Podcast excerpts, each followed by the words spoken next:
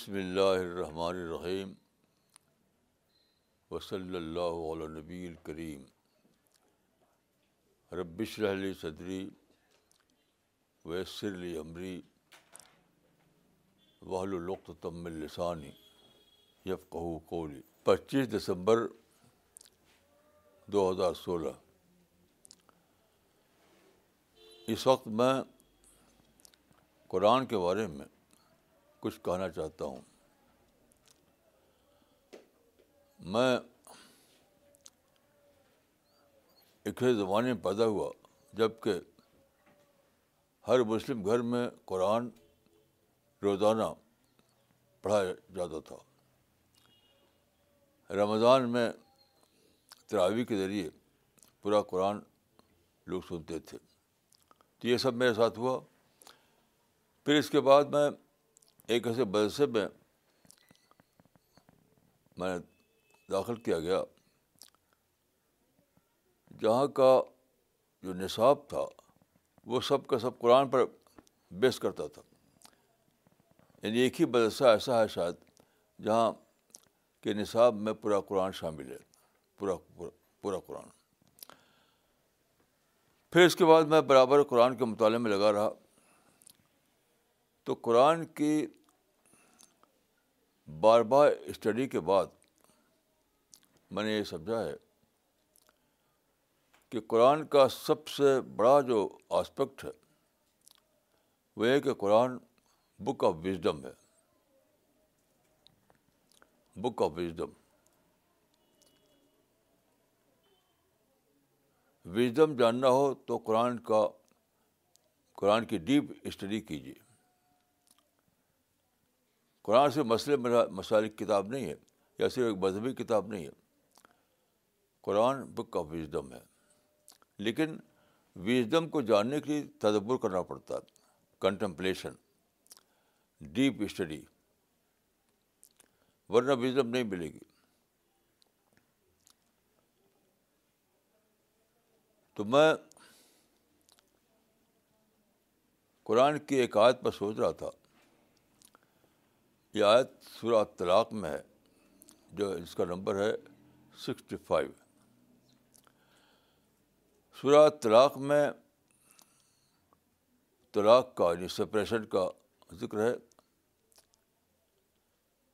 Separation یعنی شادی کے بعد الگ ہو جانا، طلاق، یہ ہر انسان کے لیے بہت ہی بڑا واقعہ ہے۔ زندگی میں ایک ایسا واقعہ ارتھ کوئک کے برابر ہے۔ کیا کیا امیدوں کے ساتھ آدمی شادی کرتا ہے، پھر آپس میں کچھ ڈفرینسز آتے ہیں، بچہ ہی پیدا ہو جاتا ہے اور پھر طلاق۔ تو کوئی آدمی ایسا نہیں ہے جو اس سے اس کو اس سے شاک نہ لگے، شاک تو لگے گا گا ہر آدمی طلاق کو لے گا ایک ڈرا بیک کے طور پر، زندگی کا سب سے بڑا ڈرا بیک۔ تو اس کا ذکر ہے سورہ طلاق میں۔ اور اس کے بعد ایک آیت آئی ہے سیجعل اللہ بعد عسر یسرا، اللہ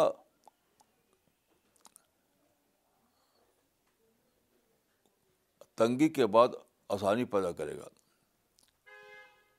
یعنی اللہ will bring ease after difficulty, Allah will bring ease after difficulty. تو دیکھیے، قرآن کو سمجھنے کے لیے ایک بہت اہم بات یہ ہے کہ قرآن میں ایک بات کسی چیز کے ریفرنس پہ کہی جاتی ہے، لیکن وہ ایک یونیورسل فیکٹ ہوتا ہے، یونیورسل پرنسپل ہوتا ہے۔ تو یہاں پر یہ آیت آئی ہے طلاق کے ریفرنس میں، لیکن اس کے اندر ایک یونیورسل ریئلٹی بتائی گئی ہے، اللہ will bring ease after difficulty. تو طلاق کو یہاں پر علامتی مثال سمجھیے، طلاق کو ایک علامتی مثال طور پر لے کر کے اللہ نے ایک universal reality, universal fact, universal wisdom بتائی اس میں، وہ یہ کہ طلاق جب ہوتا ہے تو شاک لگتا ہے، برین اسٹارمنگ ہوتی ہے، تو آدمی طلاق کو لیتا ہے ایکسپیرئنس کے معنی میں، تجربے کے معنی میں. اس تھنکنگ آدمی تھنکنگ کی بات کر رہا ہوں میں، جو آدمی کا تھنکنگ مائنڈ ہو تو وہ طلاق کے بعد اس کو لے گا تجربے کے معنی میں، ایکسپیرئنس کے معنی میں، اور پھر وہ سوچے گا سوچے گا سوچے گا تو اس کو نئی نئی باتیں سمجھ میں آئیں گی. وہ اپنی لائف کی ری پلاننگ کرے گا.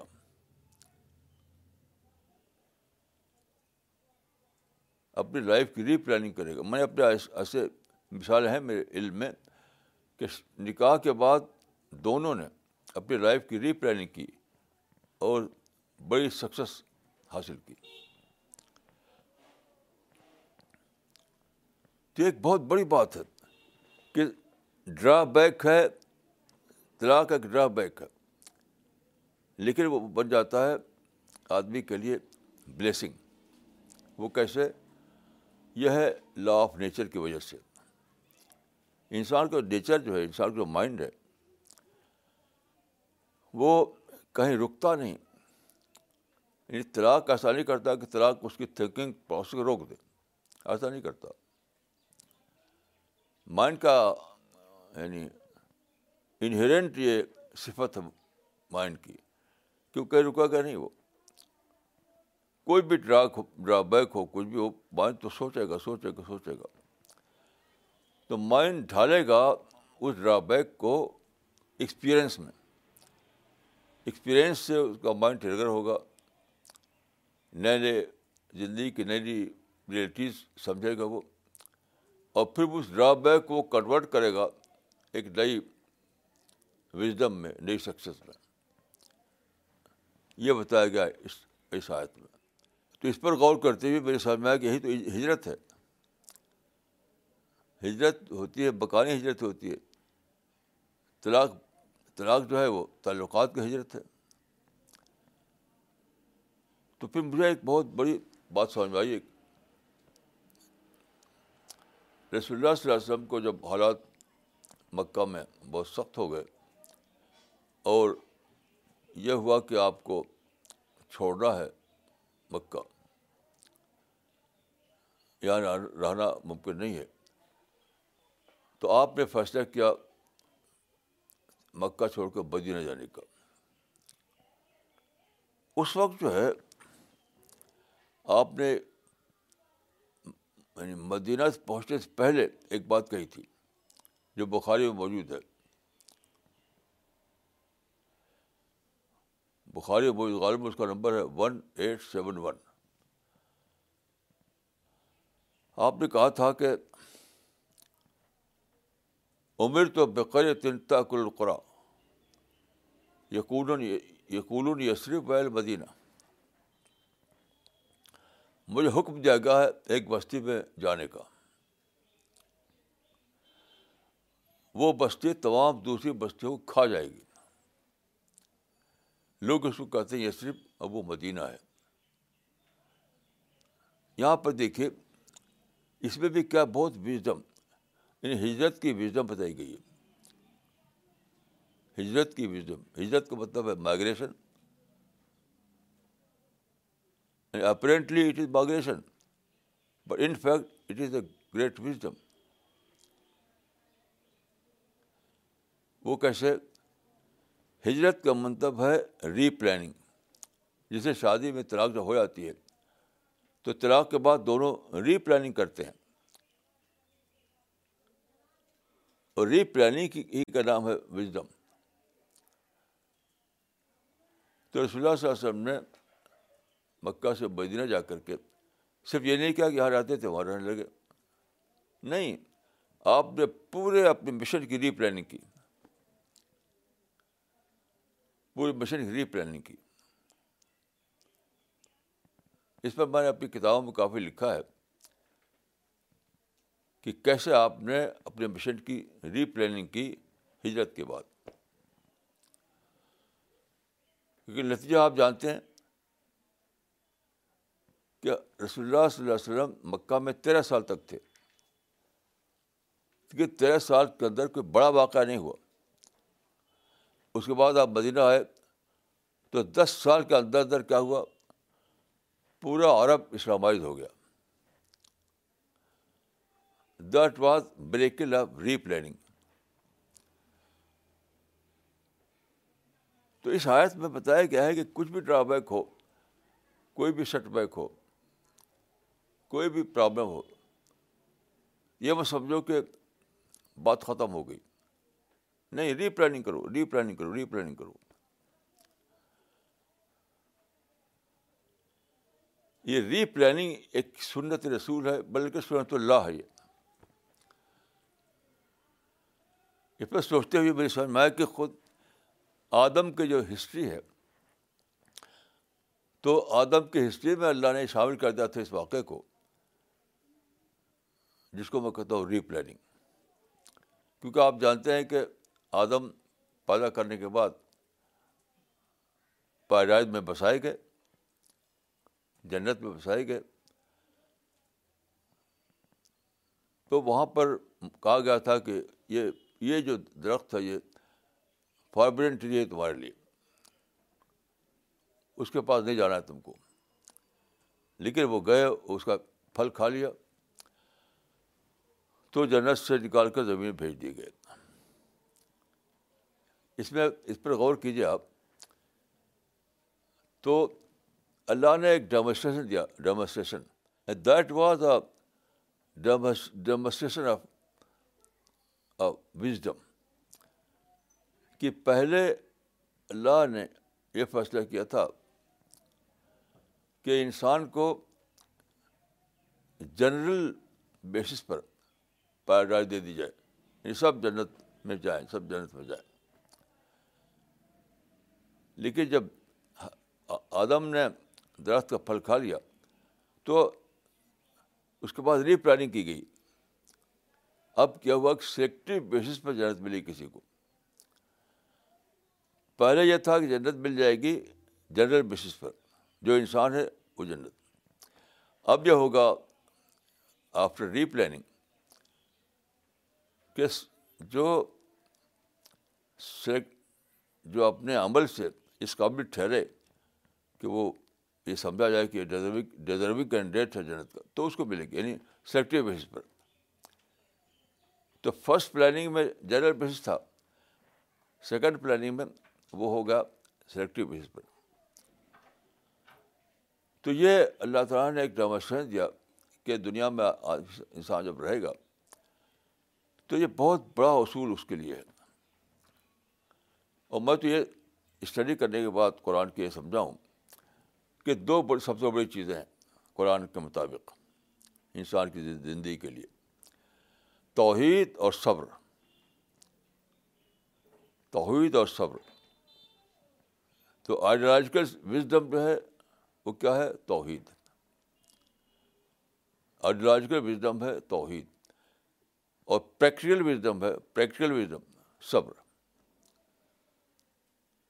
سب سب یہی ہے ری پلاننگ, کہ آپ نے ایک ایک آپشن کھلا آپ کے لیے, اس آپشن میں آپ نے جمپ کیا, کوششیں کی, مگر آپ اپنے گول کو اچیو نہیں کر سکے. تو آپ نے صبر کیا. صبر کا معنی کیا ہے؟ اپنے آپ کو تھام کر سوچا آپ نے. صبر کا مطلب ہے ریئیکشن کے بجائے سوچنا. تو اسی کو کہتا ہوں ری پلاننگ. تو قرآن کے مطابق آئیڈیالوجیکل وزڈم ہے توحید, اور پریکٹیکل وزڈم ہے صبر, یا بد اگر لفظ بدلوں میں تو ایڈجسٹمنٹ, ایڈجسٹ کرنا. ری پلاننگ میں آدمی ایڈجسٹ کرتا ہے, اپنے نئے ایکسپیرئنس کو شامل کرتا ہے, نئی سوچ کو شامل کرتا ہے, حالات کی مزید رعایت کرتا ہے جس کی پہلے اس نے رعایت نہیں کی تھی. تو وہی جو ہے ایڈجسٹمنٹ. تو دو چیزیں سب سے بڑی ہیں، اللہ کو ایک ماننا، اللہ سے اس کو سب سے زیادہ سب سے اپنا سب بڑا کنسرن بنانا، اللہ رب العالمین کو ایک ماننا اور اس کو اپنا سب سے بڑا کنسرن بنانا، سول کنسرن. یہ تو عقیدے کی بات ہوئی. اور دوسری بات جو ہے وہ یہ کہ آپ دنیا کی زندگی میں، سوشل لائف میں سوشل لائف میں پولیٹیکل لائف میں ہر وقت تیار رہیں ری ری پلاننگ کے لیے، ایڈجسٹمنٹ کے لیے، صبر کے لیے. کیونکہ یہاں پر جو جو دنیا کی زندگی ہے، وہ جو ہیومن سوسائٹی ہے، وہ مٹیریل ورلڈ کی طرح نہیں ہے. مٹیریل ورلڈ میں آپ کو ری پلاننگ کی ضرورت نہیں ہے، سب چیزیں سیٹ ہے بالکل میتھمیٹیکل بیس پر. آپ ایک مرتبہ بنا لیجیے پھر آپ پورا کر سکتے ہو اس کو. لیکن ہیومن لائف میں آپ کو بار بار ری پلاننگ کرنی پڑے گی. جیسے میں اپنے گاؤں میں تھا یو پی میں، تو نائنٹین تھرٹی سکس میں وہاں پر پل بنا. ایک ندی ہے ہمارے یہاں، نائنٹین تھرٹی سکس میں وہ آج تک کھڑا ہوا ہے. یعنی فرسٹ پلاننگ کافی ہو گئی. لیکن ہمارے گاؤں میں ایک صاحب تھے جنہوں نے نماز کی تحریک چلائی، سارا گاؤں نماز پڑھنے لگا، ہر آدمی نماز، ہر زمانے نماز. اس کے بعد کیا ہو، ساری نماز چھوڑ دی سب نے. یہ ساری نماز مسجدیں جو بھری رہتی ہیں وہ خالی ہونے لگی. تب انہوں نے سوچا کہ میری پلاننگ جو تھی، تو فرسٹ پلاننگ میری کامیاب نہیں ہوئی، مجھے سیکنڈ پلاننگ کرنا ہے. وہ کیا ہے؟ لوگوں کو پڑھانا، ایجوکیشن. یعنی I have to start from education. اس کے مطابق سوچا، انہوں نے کچھ کیا بھی اس کے کام. پھر جلدی ان کی ڈیتھ ہو گئی تو پورا نہیں کر سکے اپنے مشن کو. تو بہرحال یہ بہت بڑی بات ہے کہ آدمی یہ جانے کہ مجھے زندگی میں اسموتھ سفر نہیں ہوگا، میرا ڈرا بیک ہوگا. آئیڈیالوجی میں نہیں ہو سکتا. خدا ایک ہے، وہ ہمیشہ ایک رہے گا. خدا خالق ہے، وہ ہمیشہ خالق رہے گا. خدا رب العالمین ہے، وہ ہمیشہ رب العالمین رہے گا. But when comes the human society, it is not possible to to ignore the other fact. کیونکہ دوسرے لوگ ہیں، ان کو آزادی ملی ہوئی ہے، وہ کیا کریں گے آپ نہیں جانتے. تو بار بار آپ کے آپ کا اسسمنٹ جو ہے وہ غلط ہو جائے گا. آپ کا جو اندازہ ہے ورک نہیں کرے گا. تو یہاں کیا جاننا ہے آپ کو؟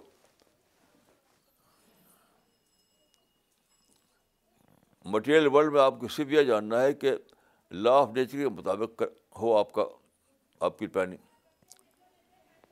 مٹیریل ورلڈ میں آپ کو صرف یہ کرنا ہے کہ جو لا آف نیچر ہے اس کے مطابق آپ پلان کریں، بلڈنگ بنائیں، پل برج بنائیں.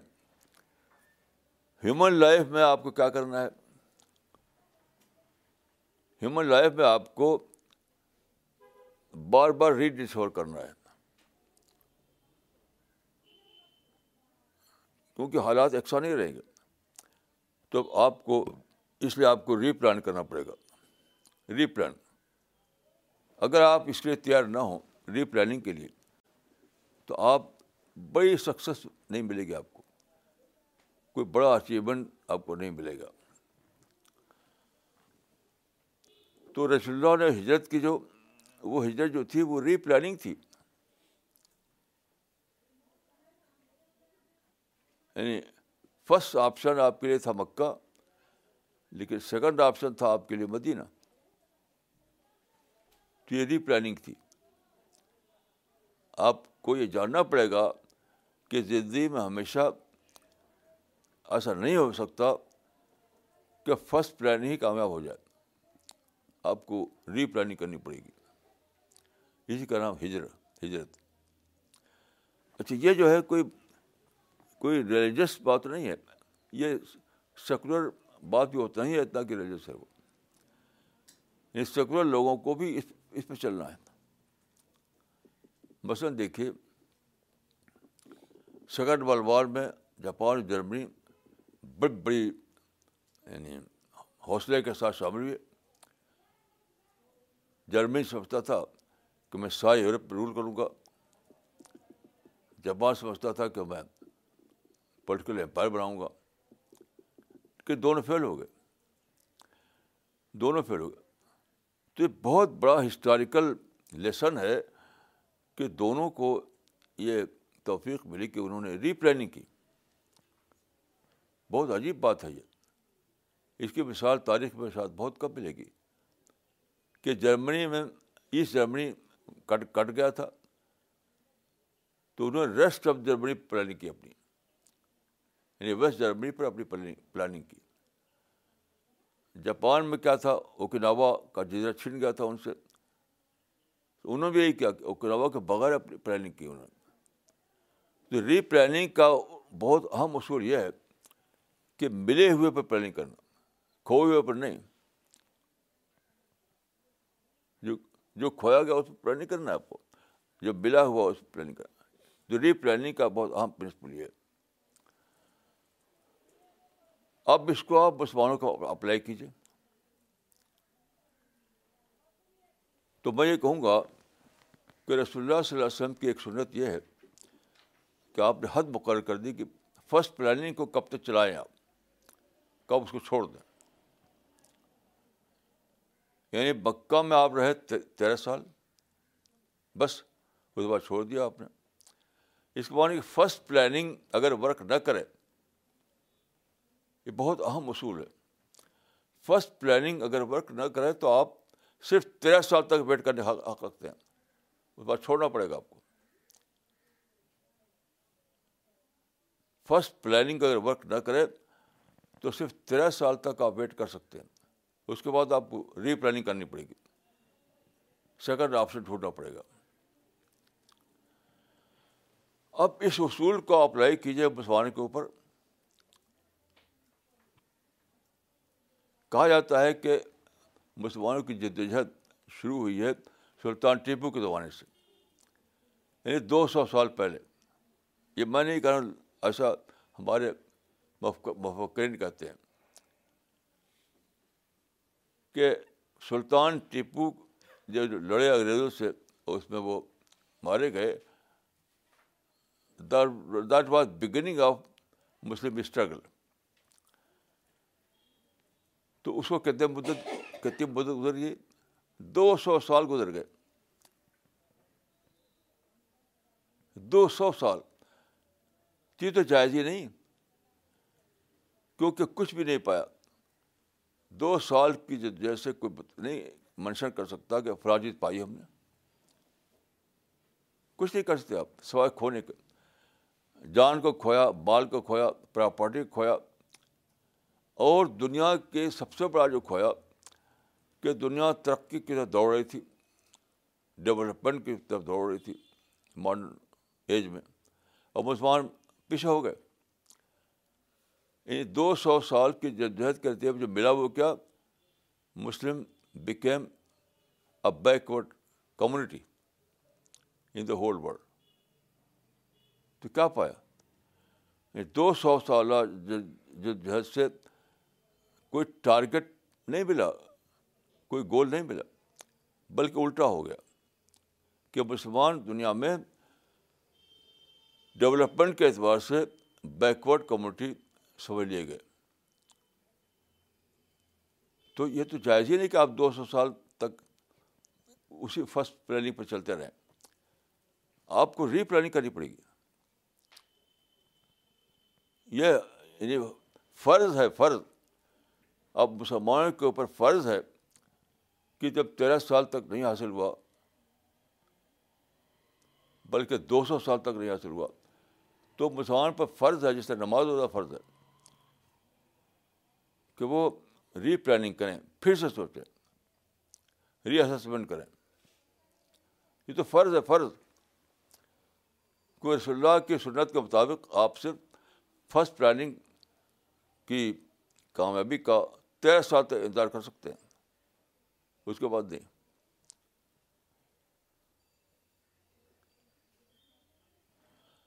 تو آج کے زمانے میں مسلمانوں کو سب سے بڑی بات جو بتانے کی ہے وہ یہ ہے کہ تم ایک سنت رسول کو چھوڑے ہوئے ہو, تو کامیابی کیسے ملے گی؟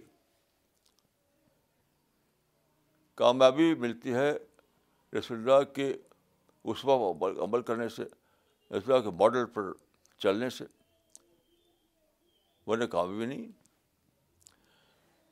تو اس وقت مسلمانوں کو سب سے بڑی بات جو جاننا ہے یا سب سے بڑی بات جو ان کو بتانا ہے وہ یہ ہے کہ رسول اللہ نے جو اسوہ بتایا تھا کہ فرسٹ پلاننگ کا انتظار تیرہ سال تک کرو, اگر نہیں پوری ہوتی تو ریاسس کرو, ری پلان کرو,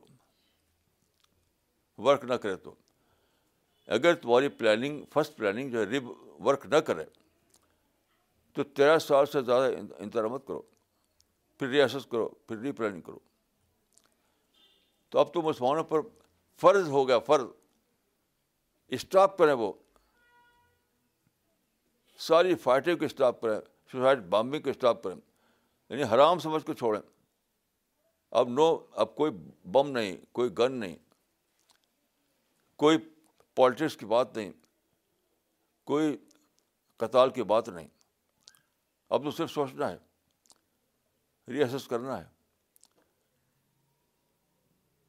یعنی ہاؤ ٹو ری پلان اور اسٹریٹجی. یہ, یہ یہ سارا فوکس اس پر ہونا چاہیے. کوئی وار نہیں, کوئی جنگ نہیں, کوئی سوسائڈ بامبنگ نہیں, کوئی پولیٹیکل ایکٹیویٹی نہیں. کیونکہ پولیٹیکل ایکٹیویٹی کیا ہے؟ وہ بگننگ ہے تشدد کی. پہلے پولیٹیکل ایکٹیویٹی آتی ہے, اس وقت تشدد شروع ہوتا ہے. تو مسلمانوں پر فرض ہو چکا ہے کہ وہ پولیٹیکل ایکٹیویٹی بند کریں, نعرے کی سیاست بند کریں, پروٹیسٹ کی سیاست بند کریں, بم اور گن کو سمندر میں پھینک دیں, اور سب سارے مسلمان مل کر کے ری ایسس کریں کہ اب ہماری نئی اسٹریٹجی کیا ہونی چاہیے. جب اس طرح وہ سوچیں گے اور پھر قرآن و حدیث کو پڑھیں گے تو میں سمجھتا ہوں کہ ایک ہی نتیجے تک پہنچیں گے, صرف ایک ہی, وہ ایک ہم نے دعوت اللہ چھوڑ دیا اور قتال شروع کر دیا مدعو سے. مدعو سے تو قتال جائز ہی نہیں, مدعو سے دعوت کا کام کرنا ہے. مدعو کے بارے میں یہی کہ آپ ان کا خیرخواہ بننا ہے. جب آپ مدعو فرینڈلی بیہیویئر آپ کا ہوگا تو آپ سوچائیں گے نہیں کہ ان سے قتال کریں. دعوت اللہ کیا کرتا ہے؟ دعوت اللہ کا مشن دعوت اللہ کا مشن یہ کرتا ہے کہ آپ کے اندر مدعو فرینڈلی بیہیویئر پیدا کرتا ہے, مدعو فرینڈلی تھنکنگ پیدا کرتا ہے.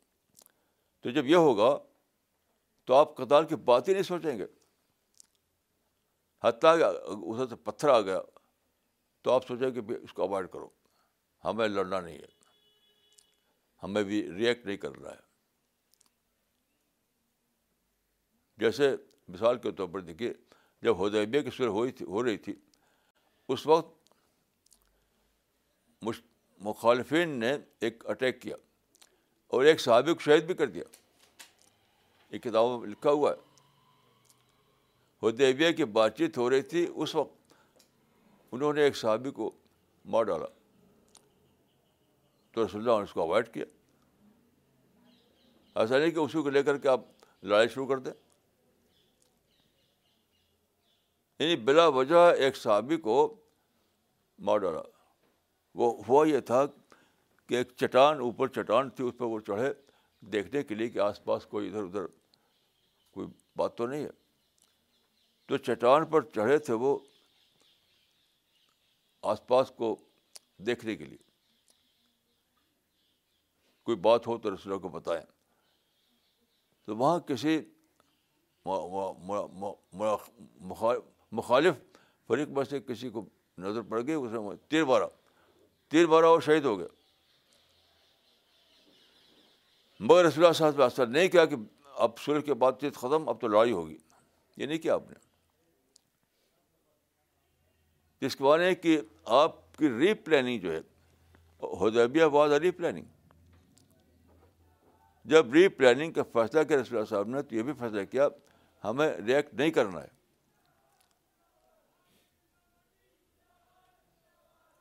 اگر آپ ری ریئیکشن سے نہ بچیں دین دیر از نو ری پلاننگ.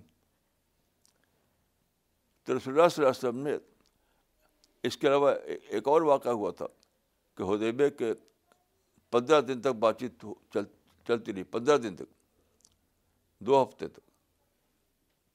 تو ایک مرتبہ رسول اللہ صلی اللہ علیہ وسلم جماعت کے ساتھ نماز پڑھ رہے تھے، وہاں بھی اٹیک کر دیا ان لوگوں نے آ کر کے نماز کی حالت میں. اس کے علاوہ اور بھی بہت سی پریشان کرنے کی باتیں ہوئی تھیں. مثلا لفظ رسول اللہ کو مٹوایا انہوں نے کاغذ پر سے. تو اس طرح کے کئی باتیں ایسی ہوئی تھیں ان پندرہ دنوں کے دوران. تو رسول اللہ کو رسول اللہ نے ایسا نہیں کہا کہ ریئیکٹ، اگر رسول اللہ ریئیکٹ کرتے، ریئیکشن کا طریقہ، تو آپ کہتے چھوڑو ان سے ان سے سولہ نہیں کرنا، ان سے لڑائی کرنا ہے. یہ سلطان ٹیپو نے کہا تو ہم تو ہم کو لڑنا ہے.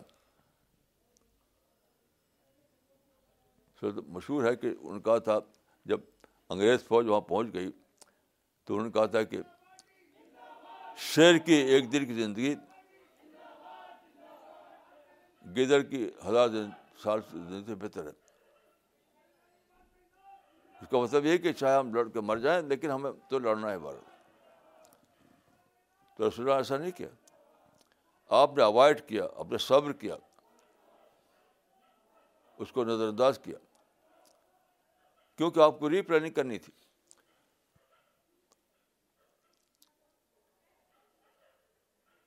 تو مسلمانوں کو کیا کرنا ہے، ساری وائلنٹ ایکٹیویٹیز کو بال فور ختم کر دینا، فل فور حرام سمجھ کر کے. پھر ری ایسس کرنا ہے سچویشن کو، پھر ری پلان کرنا ہے. اور ری پلاننگ کی یہ لازمی شرط ہے کہ آپ ریئیکٹ نہ کریں، کچھ بھی ادھر سے ہو. مثال کے طور پر دیکھیے، کوئی ایسی ناول چھپ جائے جس میں رسول اللہ کا ذکر اچھا الفاظ نہ ہو، کوئی فلم بن جائے جس میں رسول اللہ علیہ وسلم کی تصویر اچھی نہ ہو مسلمانوں کے نظریے سے، ایسا کچھ ہو جاتا ہے. کوئی کوئی کتاب چھپ جائے تو فوراً ریئیکٹ کرتے ہیں مسلمان، اور بڑا مظاہرے ہوتے ہیں، نعرے لگتے ہیں، کتنے لوگ تو بارے آتے ہیں اس میں. یہ سب نہیں کرنا ہے. ری پلاننگ کی شرط ہے کہ آپ ریئیکشن کو مکمل طور پر چھوڑ دیں، otherwise there no planning. Otherwise there is no replanning. تو وقت آ گیا ہے کہ مسلمان دوبارہ قرآن کو پڑھیں، دوبارہ حدیثوں کو پڑھیں، دوبارہ سیرت کو پڑھیں، دوبارہ رسول اللہ صلی اللہ علیہ وسلم کا مطالعہ کر کے جانیں کہ ہمیں اب کیا کرنا ہے. جب فرسٹ پلاننگ فیل ہو گئی اور تیرہ سال سے بہت زیادہ دن بیت گئے، تو آپ دعا کریں، دعا کریں اور پڑھیں پڑھیں رسول اللہ کی سیرت کو کہ ہمیں ری پلاننگ کس بیسس پر بنائے. ہم اپنی معمولی بات نہیں ہے یہ. اگر آپ ایسا نہ کریں، اگر مسلمان ایسا نہ کریں، تو اللہ کے نزدیک وہ ان کا امت محمدی ہونا مشروع ہو جائے گا. اس کو یاد رکھیے اچھی طریقے سے کہ اگر مسلمانوں کو اتنا بڑا شک شک لگا ہے کہ دو سو سال کے باوجود کچھ بھی اچیو نہیں ہوا، تو سپر شاک ہے. یہ تو سپر شاک ہے، اس سے بڑا شاک کیا ہو سکتا ہے. اور ساری دنیا میں بیکورڈ کمیونٹی بن گئے مسلمان، اس سے بڑا شاک کیا ہو سکتا ہے. اس شاک کے باوجود اگر وہ نہ دوڑیں رسول اللہ کی سیرت کی طرف، رسول اللہ کے ماڈل کی طرف, تو کیا ہوگا اللہ کے نزدیک وہ ان کا امت محمدی ہونا ہی مشتبہ ہو جائے گا, ڈاؤٹفل ہو جائے گا. پھر دیکھیے پھر, پھر ہماری کوئی آپشن باقی ہے, ہماری کوئی آپشن باقی ہے کوئی کوئی آپشن ہی نہیں, سوائے اس کے کہ ہم دوڑیں رسول اللہ کی طرف, رسول اللہ کے ماڈل کی طرف, دعا کریں, پھر سے سیرت رسول کو پڑھیں. There is no other option for Muslims, کیونکہ دیکھیں سب سے بڑا جو رسک ہے, سب سے بڑا رسک کہ مسلمانوں کے لیے اللہ کے ہاں یہ سے ڈکلیئر کر دیا جائے کہ تم امت محمدی کی حیثیت ختم, تمہاری تمہارا امت محمدی ہونا ختم. کیسے برداشت کریں گے آپ, کیا آپ برداشت کرتے ہیں اس کو, کیا آپ اس کو برداشت کریں؟ فرشتے اعلان کریں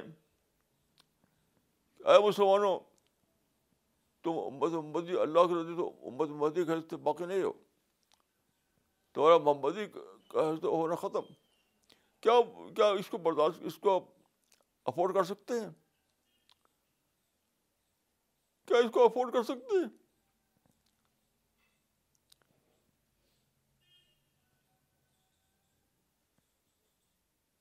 اللہ کا فیصلہ فرشتوں کی زبان سے اعلان ہوتا ہے اس کا, تو اگر اللہ فرشتوں سے کہہ دے کہ اعلان کر دو کہ یہ مسلمان جو ہے اب امت محمدی کی حیثیت ان کی ختم ہو چکی ہے, تو کیا آپ افورڈ کر سکتے ہیں اس کو؟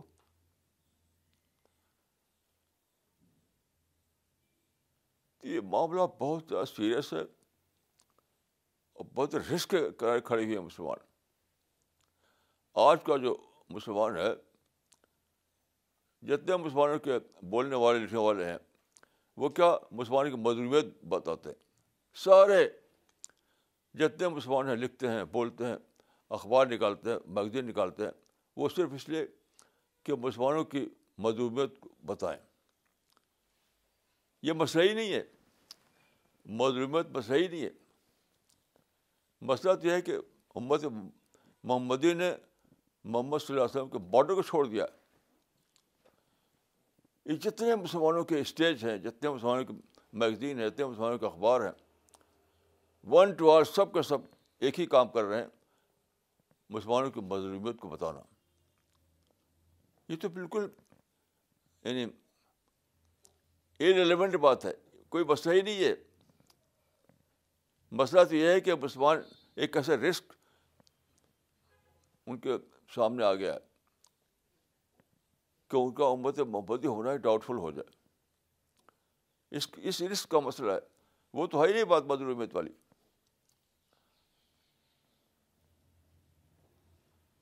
جیسے کسی کو پان پا, کسی کسی کسی گھر میں آگ لگ جائے, آپ دیاسائی لے کے دوڑیں, تو بالکل بے مطلب بات ہوگی. گھر میں آگ لگی ہے, آپ دیاسائی لے کے دوڑ رہے ہیں, اب تو پانی لے کے دوڑنا پڑے گا آپ کو. تو مسئلہ ایک بہت بڑا رسک کا ہے. یہ رسک کے مسلمانوں کے بارے میں ڈکلیئر کر دیا جائے اللہ رب العالمین کی طرف سے کہ تمہارا امت محمدی ہونا مشتبہ ہو چکا ہے, تو یہ جو لوگ مظلومیت داستان بیان کرتے ہیں, مسلمان مظلوم ہے, مسلمان پر ڈسکریمنیشن ہوتا ہے وغیرہ وغیرہ, یہ کوئی سب کوئی مطلب ہی نہیں ہے اس بات کا. ایسے ہی جیسے کہ گھر میں آگ لگی ہوئی ہے اور آپ دیاسائی لے کے دوڑ رہے ہیں اس کی طرف, کوئی مطلب ہی نہیں اس کا. مطلب تو یہ بتاؤ مسلمانوں کو, کیا مسلمانوں تم ایک رسک کھڑی ہوئی ہو, تم نے محمد کے ماڈل کو چھوڑ دیا ہے. کہ محمد کا ماڈل یہ تھا کہ فرسٹ پلاننگ اگر تیرہ سال تک ورک نہ کرے تو چھوڑو اس کو, دوسری پلاننگ کرو, اور تم دو سو سال سے ایسا نہیں کر رہے ہو, تو اب تو تمہارا مطلب محمدی ہو رہے ڈاؤٹفل ہو گیا. جو قرآن کی وہ آیت ہے, وہ اس اس وقت سب سے زیادہ اپلائی ہوتی ہے. توبو اے اللہ جميعاً ایھا المسلمون، یعنی سارے مسلمانوں مل کر کے توبہ کرو، توبہ جمی، توبہ اجتماعی.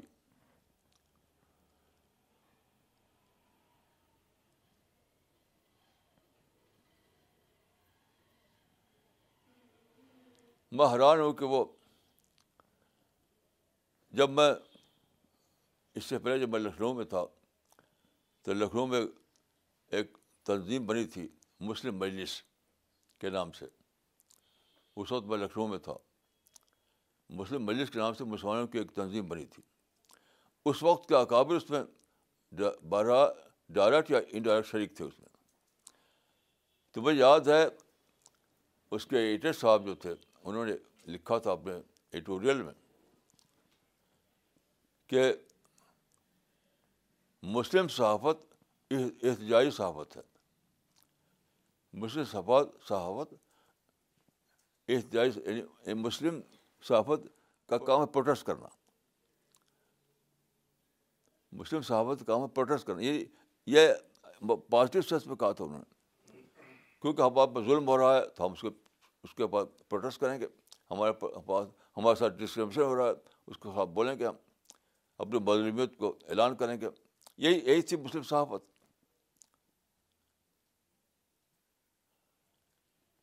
اس پورے پریس کا دور دور آیا ہے، پریس کا دور،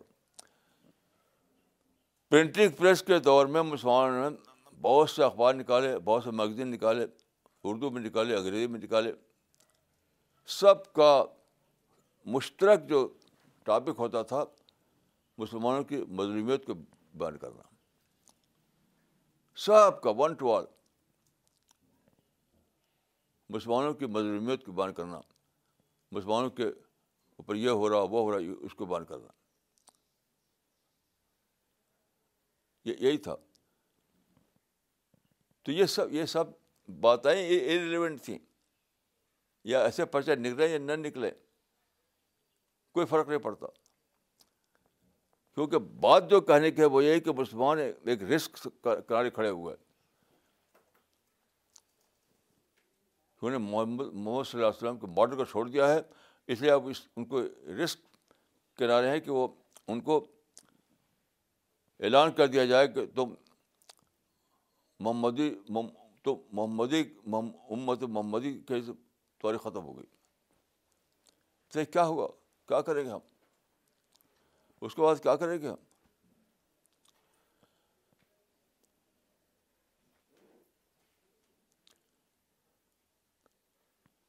میں نے اپنی پوری لمبی زندگی میں مسلمانوں کے پرچے جو نکلتے ہیں بہت پڑھتا تھا میں، روزانہ دس دس پرچے پڑھتا تھا میں، مسلمانوں کے پرچے، مسلمانوں کے میگزین بہت پڑھتا تھا. سارا خلاصہ سب کا یہی کہ مسلمانوں کے مظلومیت کا اعلان کرنا، سب کا خلاصہ. یہ تو بالکل بے یعنی انریلیونٹ بات ہے، بالکل بے مطلب بات ہے. بات دوسری ہے، وہ یہ ہے کہ مسلمان وقت آ گیا ہے کہ مسلمانوں کے بارے میں نعوذ باللہ اعلان ہو جائے فرشتوں کی طرف سے کہ تمہارا محمد امت امت محمدی ہونا مشتبہ ہو چکا، تمہارا امت محمدی ہونا ڈاؤٹ فل ہو چکا. العیاذ باللہ. اللہ تعالیٰ مجھ کو اور آپ کو اور سارے مسلمانوں کو عقل دے، ہم اس انجام سے اپنا آپ کو بچائیں. السلام علیکم ورحمۃ اللہ.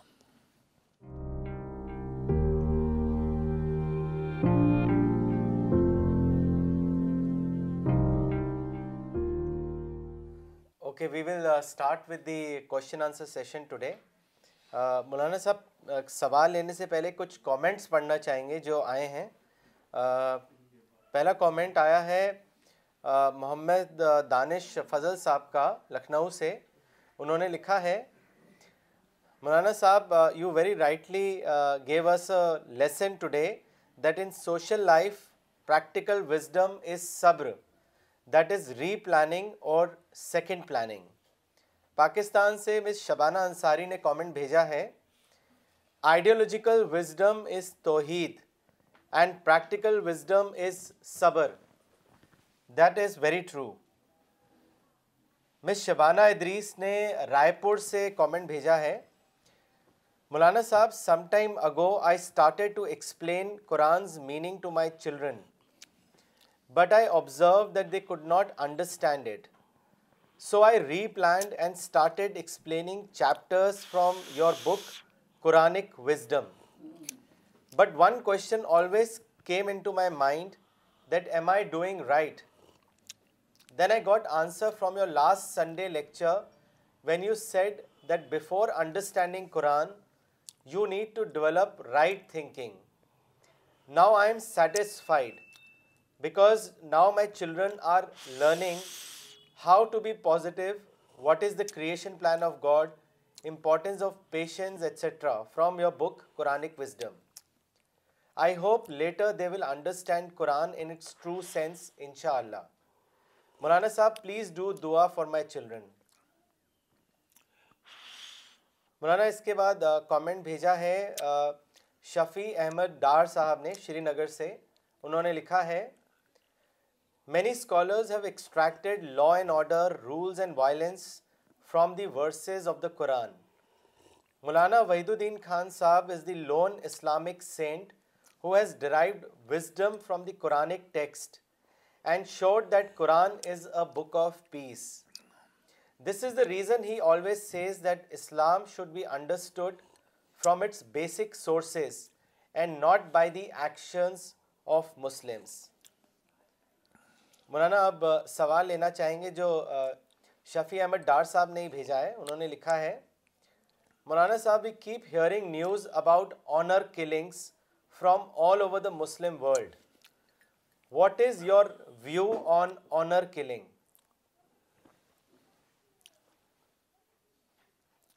دیکھیے, آنر کلنگ کیا ہے سب لوگ جانتے ہیں, یعنی خاندانی عزت کے نام پر کسی کو مارنا, اپنے بیٹا بیٹی کو. تو آنر کلنگ بلا شبہ حرام ہے, اس میں کوئی شک نہیں. قرآن میں صاف صاف ہے کہ بعض بعض عرب کے بعض قبیلے میں آنر کلنگ ہی تھی. وہ وید المعود و تسولت بے ضمن قتلت, وہ آنر کلنگ ہی تھی. وہ آپ پڑھ لیجیے قرآن میں, اس کو بہت برا کہا گیا, بہت زیادہ برا کہا گیا. وہ تو سپر حرام ہے, اور قرآن سے اس کی حرمت ثابت ہوتی ہے. تو آنر کلنگ کے بارے میں کوئی دو رائے ہو ہی نہیں سکتی. آنر کلنگ آنر کلنگ کے بارے میں دو رائے نہیں ہو سکتی.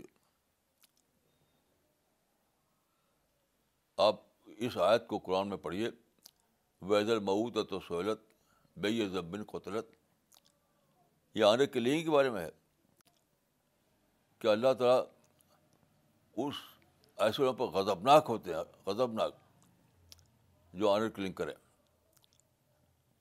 تو جو لوگ ایسا کرتے ہیں انہیں فوراً چھوڑ دینا چاہیے, اس کو اللہ سے توبہ کرنا چاہیے. انہیں اعلان کرنا چاہیے کہ آج کے بعد ہم کبھی ایسا نہیں کریں گے, اور پچھلا جو گناہ ہے اس کے لیے توبہ کریں. اس کے سوا کوئی آپشن ان کے لیے نہیں ہے. مولانا اگلا سوال دلی سے کیا ہے ڈاکٹر فریدہ خانم نے, اور انہوں نے لکھا ہے, the problem is that only a living nation, that is زندہ قوم, can think of replanning. But when the generation sets in a community, it is unable to replan because it has lost its creativity. What can be done in such a situation? دیکھیے,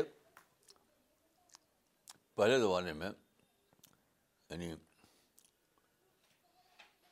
چین کے emergence سے پہلے, چین میں ایک new emergence ہوا ہے. اس سے پہلے دنیا کے تمام لوگ یہ سمجھتے تھے کہ ڈیڈ سویلائزیشن دوبارہ زندہ نہیں ہوتی, جو تہذیب ایک بار مر چکی وہ پھر دوبارہ زندہ نہیں ہوگی. لیکن چائنا کی جو مثال ہے اس نے اس نظریے کو رد کر دیا ہے. چائنا بھی ایک بہت بڑی تہذیب تھا, بہت بڑی سویلائزیشن کا مرکز تھا, پھر وہ ختم ہو گئی. لیکن آپ جانتے ہیں کہ اس کو ری ایمرجنس ہوا. آج چائنا جو ہے دنیا کے سب سے زیادہ ڈیولپڈ کنٹری سے ٹکر لینا ہے, امریکہ سے ٹکر لینا ہے. امریکہ کے لیے وہ رسک بنا ہوا ہے. تو یہ نظریہ تو اللہ تعالیٰ نے چائنا کے مثال سے ختم کر دیا, ختم کر دیا. صرف یہ ہے کہ ہمیں رائٹ پلاننگ کرنی ہوگی. مسلمانوں کو دوبارہ زندہ کرنے کے لیے رائٹ پلان نہیں کی گئی. لوگوں نے کیا کیا, لڑنا بھڑنا سکھایا, پروٹیسٹ کرنا سکھایا, ہم مظلوم ہیں اس کا اعلان کرنا سکھایا. سارے لوگوں نے کیا, ون ٹو آل. کسی نے پیسفل انداز میں پروٹیسٹ کرنا سکھایا, کسی نے وائلنٹ کا طریقہ اختیار کیا, کہا کہ سوسائڈ بم کرو. مسلمانوں کو پیسفل انداز میں, پازیٹیو انداز میں, وزڈم کے انداز میں کبھی ان کو زندہ کرنے کی کوشش نہیں کی گئی. ہمارا مشن, پہلا مشن ہے اس پورے دور میں جو مسلمانوں کو پیسفل انداز میں زندہ کرنے کی کوشش کر رہا ہے. تو ہمیں یعنی اللہ تعالیٰ نے چائنا کو مثال بنا دیا ہے کہ مردہ تہذیب زندہ ہو سکتی ہے. تو ہمیں مسلمانوں کو کہ ریوائول کے لیے کوشش کرنا ہے, لیکن طریقہ صحیح ہونا چاہیے. یہ جو پروٹیسٹ کرنا, نفرت سکھانا, مظلومیت کے داستان سنانا, مسلمانوں کے ساتھ ڈسکریمنیشن ہو رہا, یہ سب باتوں سے کچھ نہیں ہونے والا. آپ ان کو ہوپ دیجیے, ان کو پازیٹیو میسج دیجیے, ان کو ایک ورکیبل فارمولہ دیجیے. مسلمانوں کو ورکیبل فارمولہ دینے کی ضرورت ہے جو ابھی تک نہیں دیا گیا. مولانا اگلا سوال آیا ہے مس ماریا خان کا جرمنی سے, اور انہوں نے لکھا ہے, مولانا صاحب مجھے پوچھنا تھا کہ کیا بیعت لینا مسلمان پہ واجب ہے؟ میرے ایک جاننے والے ہیں جو بہت اصرار کرتے ہیں کہ بیعت لے لو, اس کے بارے میں بتائیں. بیعت کیا مطلب, کس معنی میں؟ ایک تم پیر پیر لوگ بیعت لیتے ہیں, یہ کون سی بیعت؟ یا گورنمنٹ پہ لیا جاتا ہے, پلیج لیتے ہیں, یہ تو کلیئر نہیں نا. جی انہوں نے ڈیٹیل میں نہیں لکھا ہے مولانا, شارٹ میں کوشچن بھیجا ہے. ڈیٹیل کی بات نہیں ہے, اسپیسیفک نہیں ہے. اگر بیعت سے مراد وہ ہے جو صوفی لوگ لیتے ہیں بیعت, اگر تو میں یہ کہوں گا کہ بیعت کوئی ناجائز فعل نہیں ہے, لیکن یہ سنت رسول نہیں ہے. کیونکہ رسول اللہ نے یعنی خود تو بیعت لی, صحابہ نے کبھی بیعت نہیں لی. اس کو کہتے ہیں بیعت ایمانی. بیعت سیاسی ہے بات کے زمانے میں, رسول اللہ کے زمانے میں بیعت ایمانی ہوتی تھی, لیکن بعد کے زمانے میں بیعت ایمانی ختم ہو گئی, صرف بیعت سیاسی جاری رہی. اب بیعت سیاسی بھی کی ضرورت نہیں, اب تو ووٹنگ ہوتی ہے. اب بیعت سیاسی کی جگہ ووٹنگ ہوتی ہے. تو میں سمجھتا ہوں کہ بیعت ایمانی کوئی ناجائز تو نہیں ہے, لیکن وہ سنت صحابہ نہیں ہے. رسول اللہ کے لیے وہ خاص تھا, رسول اللہ نے بیعت ایمانی لی تھی, لیکن صحابہ نے کبھی کسی صحابی ثابت نہیں ہے کہ اس نے بیعت ایمانی لی ہو. بیعت سیاسی ضرور تھی بعد کے زمانے میں, لیکن اب تو اس کی ضرورت بھی نہیں, اب تو ووٹنگ ہوتی ہے. جی مولانا ان کا ایک اور سوال ہے, انہوں نے آپ سے پوچھا ہے کہ حسد اپنے بہن بھا, بھا, بھائیوں کے درمیان ہو تو کیسے ختم کیا جائے, اس کے بارے میں بھی بتائیں. حسد کہیں بھی ہو, چاہے گھر کے اندر ہو, گھر کے باہر ہو, حسد حرام ہے بالکل. یعنی حسد تو آدمی کو جہنم کا خطرہ مول لے رہا آدمی. رسول اللہ صلی اللہ علیہ وسلم نے ایک صحابی کو کہ کندھے پہ ہاتھ رکھ کے کہا کہ غش سے بچو. غش کے معنی ہوتے ہیں نفرت. تو نفرت، حسد، یہ سب ایک ہی چیزیں ہیں. جس آدمی کا نفرت ہو، غش ہو، کینہ ہو، وہ اپنی جنت کو ڈاؤٹفل ڈاؤٹفل بنا رہا ہے. تو مسئلہ یہ نہیں کس کس کے خلاف حسد ہے، مسئلہ ہے کہ خود اپنا اپنا جنت کا معاملہ ڈاؤٹفل ہو رہا ہے. اس سے اگر آپ سوچا تو کبھی نفرت، حسد، کینہ نہیں کرے گا. جی مولانا دو کامنٹس پڑھنا چاہیں گے جو ابھی ابھی آئے ہیں. پہلا کامنٹ بھیجا ہے مولانا فرحاد احمد صاحب نے دلی سے. انہوں نے لکھا ہے کہ مولانا صاحب you have given a very precise summary of Islam in today's talk when you mention that توحید از آئیڈیالوجیکل وزڈم اینڈ صبر از پریکٹیکل وزڈم. مولانا دوسرا کامنٹ بھیجا ہے مولانا اقبال عمری نے چنئی سے، اور انہوں نے لکھا ہے مولانا آپ کی باتیں اس حدیث رسول کی روشنی میں ہیں، دا حدیث which is narrated by Abu Musa الاشعری where Prophet of Islam had mentioned, before the last hour there will be commotion like pieces of a dark night, in which a man will be a believer in the morning and an infidel in the evening, or a believer in the evening and infidel in the morning. He who sits during them will be better than he who gets up, and he who walks during them is better than who runs. break your bows, cut your bowstrings, and strike your swords on stones. If people then come into one of you, let him be like the better of Adam's two sons. مولانا آپ ہمیں جو رہنمائی کر رہے ہیں وہ اس حدیث کے مطابق ہے. ہتھیار کو غیر مؤثر کرو اور افکار کے میدان میں کام کرو. جزاک اللہ مولانا صاحب. مولانا اگلا سوال کیا ہے فیروز احمد صاحب نے احمد آباد سے، اور انہوں نے لکھا ہے مولانا you said today that Muslims should abandon violence and replan but مولانا صاحب the problem is that if we stop reacting then the enemy will increase their oppression, oppression and Muslims would be killed in greater number. Don't you think that Muslims should rather increase their protest? کیسی عجیب سوال ہے بھائی. دو سو سال کا تجربہ کب تھا؟ دو سال ریئیکشن کے کیا سال ہیں؟ دو سو سال سے مسلمان ریئیکٹ کر رہے ہیں، یعنی وائلنٹ ریئیکشن کر رہے ہیں. نتیجہ الٹا ہوا. تو یہ تو بالکل یعنی یعنی کوئی اب کوئی ریزن ہی نہیں ہے کہ کنٹینیو رکھنے کی، کیونکہ رزلٹ دیکھا جاتا ہے. تو رزلٹ الٹا نکلا. جب رزلٹ الٹا جس کو کہتے ہیں انگریزی میں کاؤنٹر پروڈکٹیو، جب رزلٹ الٹا نکل رہا نکل رہا ہو تو اس کو کنٹینیو رکھنے کا کیا کیا جسٹیفیکیشن ہے؟ کیا جسٹیفیکیشن؟ یہ تو اینیول انیبل لوگ ہو سکتا ہے کہ خام خواہ لڑتے رہیں. Okay there is one announcement. As you all know that the world book fair happens every year in Delhi.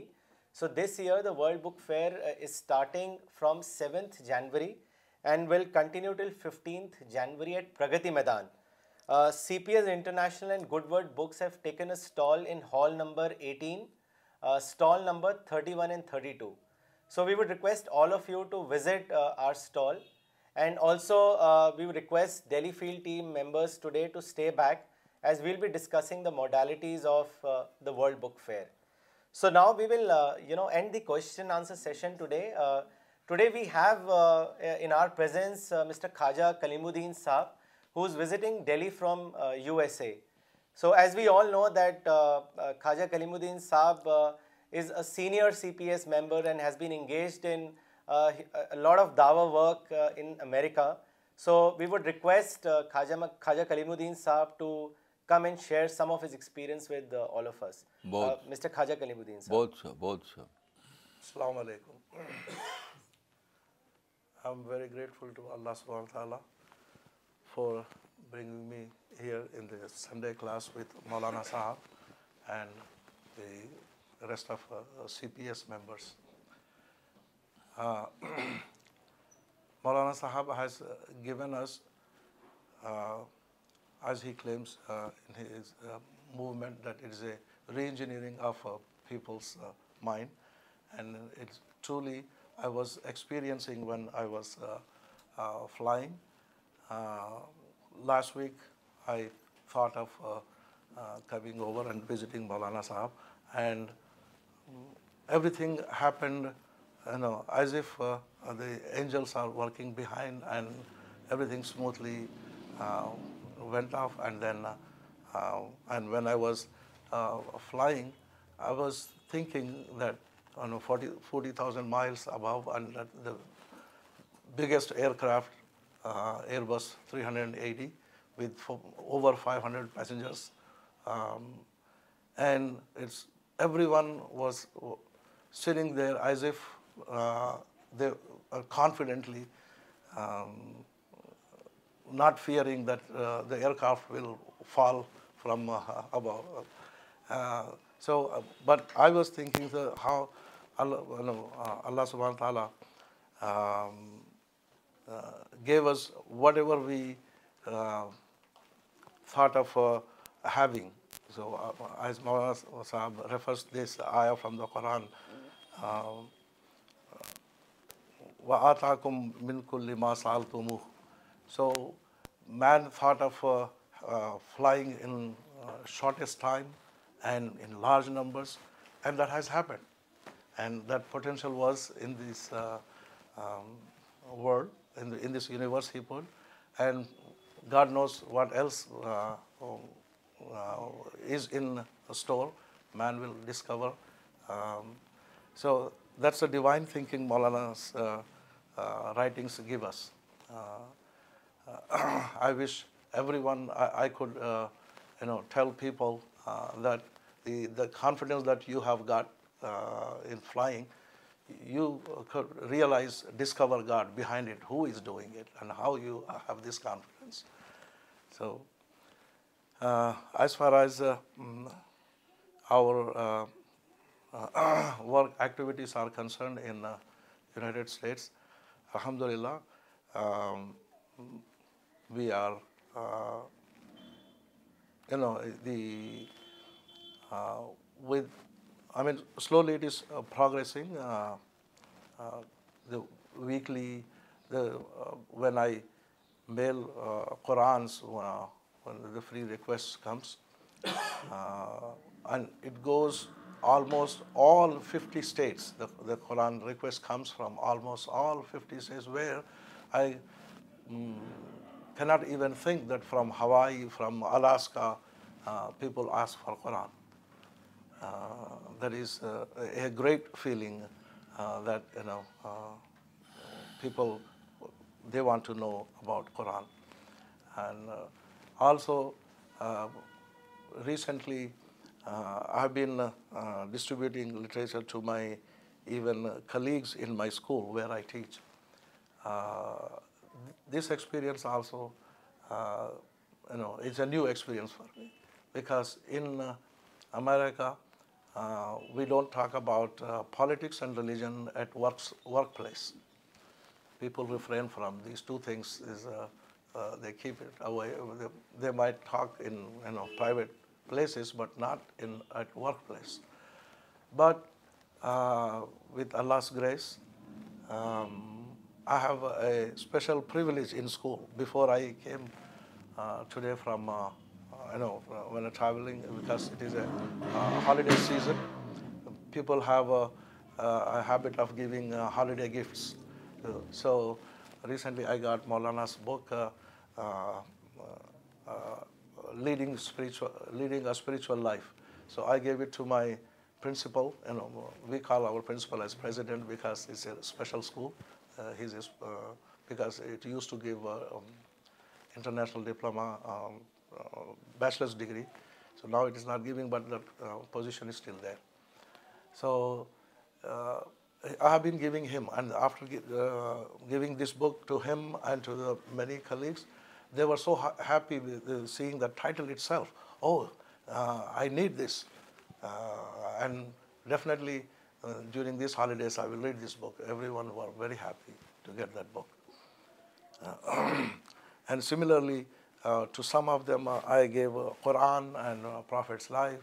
So they know uh, that I'm, uh, uh, you know, I, I was, they treat me specially. You know, I uh, distribute uh, peace literature.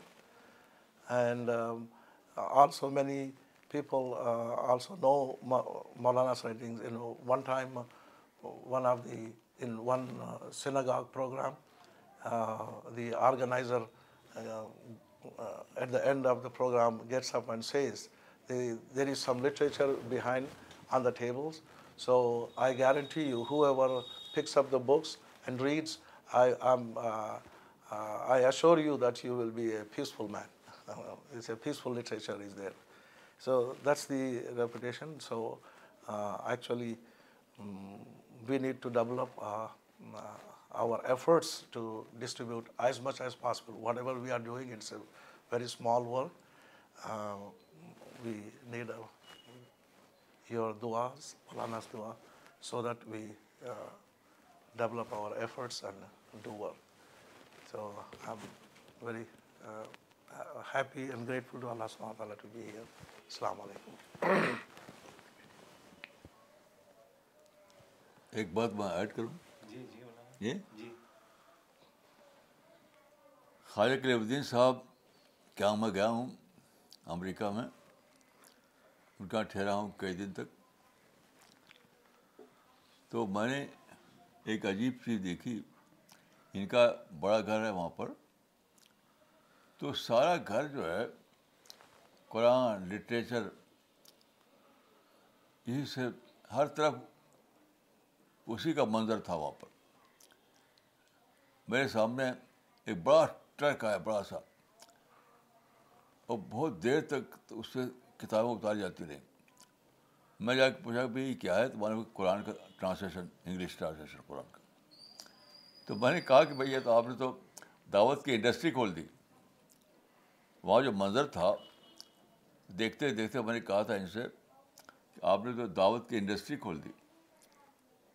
ماشاءاللہ آج بھی ابھی تک وہاں پر دعوت کی industry کھلی ہوئی ہے, اور صرف امریکہ ہی نہیں بلکہ کینیڈا, یورپ, ہر جگہ اللہ تعالیٰ کے ذریعے سے لٹریچر کو, قرآن کو پھیلا رہے ہیں. تو میں دعا کرتا ہوں کہ اللہ تعالیٰ ان کو, ان کے ساتھیوں کو خوب مدد فرمائے.